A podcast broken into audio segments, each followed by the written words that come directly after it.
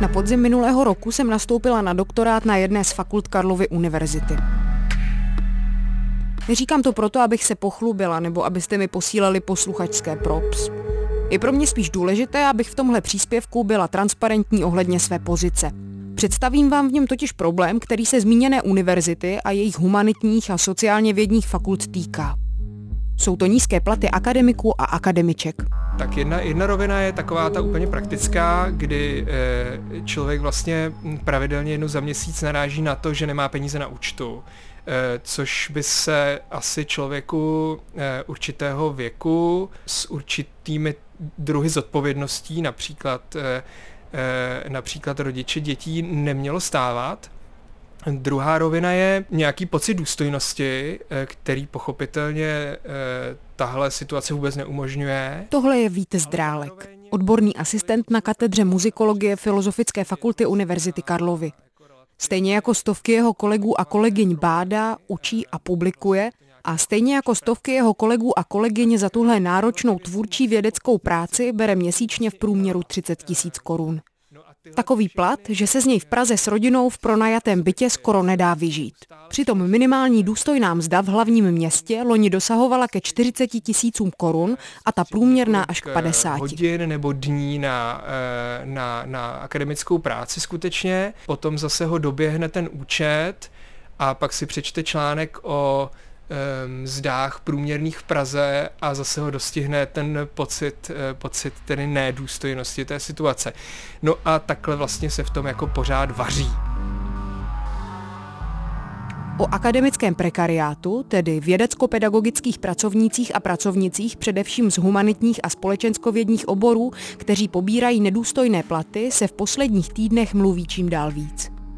Děkanka Filozofické fakulty Eva Lehečková pro Český rozhlas Plus mluvila o neúnosnosti situace, někteří akademici sdíleli tristní analýzy na svých blozích, jiní popisují, že jsou nuceni kumulovat úvazky a přivydělávat si jinde. A teď pozor, přichází vysvětlovací část. Nejsou to totiž jen nízké platy humanitních a společenských vědců a vědkyň, ale taky propastné rozdíly ve mzdách napříč fakultami, jak ve svém článku grafem dokládá Jakub Jirsa z Ústavu filozofie a religionistiky, zatímco plat profesora z druhé lékařské fakulty překročil v roce 2021 částku 100 000 korun, profesorský plat na Husické teologické fakultě Karlovy univerzity se nevyšplhal ani ke 40 tisícům. Může za to nepříliš spravedlivé přerozdělování prostředků na univerzitě, zapříčiněné vnitřním mzdovým předpisem, který operuje s takzvanými podlahami a stropy. Zatímco některé fakulty se drží spíš u stropů, vyplácejí tedy nejvyšší možné mzdy, humanitní a společenskovědní obory zůstávají obvykle na podlahách.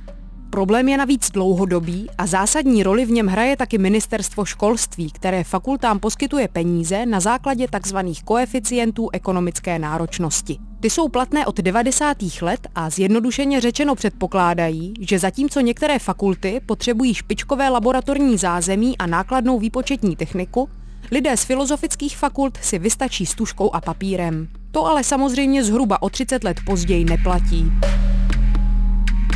tak asi jako by pomohlo, kdyby se mzdy, eh, které pobíráme, radikálně zvýšily. To znamená ne jako o tisíc ani pět tisíc, ale mm, prostě eh, tak, aby se pohybovaly někde na úrovni důstojné mzdy nebo adekvátní teda jako příslušnému eh, regionu, kde ta univerzita sílí.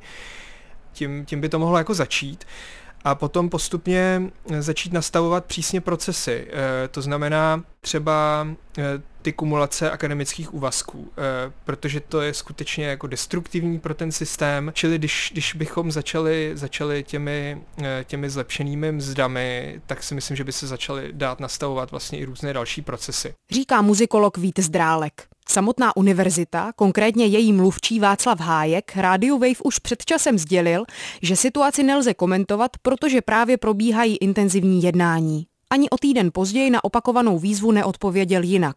Podobně se vyjádřila i Aneta Lednová, mluvčí ministerstva školství, které pro řešení mest akademiků a akademiček nově zřídilo pracovní skupinu. Pracovní skupina za účasti zástupců zákonem stanovených reprezentací vysokých škol, kterými byly Česká konference rektorů a Rada vysokých škol, na ministerstvu diskutovala klíčové otázky systému financování vysokých škol v souvislosti s výší mest akademických pracovníků. Dalším krokem bude příprava podkladového materiálu pro jednání vlády, který bude ještě před předložením ministrům projednán s asociacemi děkanů fakult a dalšími aktéry. Předpokládáme, že se tak stane v řádu týdnů. Ministerstvo školství sice zřídilo pracovní skupinu, která se má mzdami na vysokých školách intenzivně zabývat. Nedůstojně zaplacení lidé ale nemůžou čekat další měsíce nebo dokonce roky.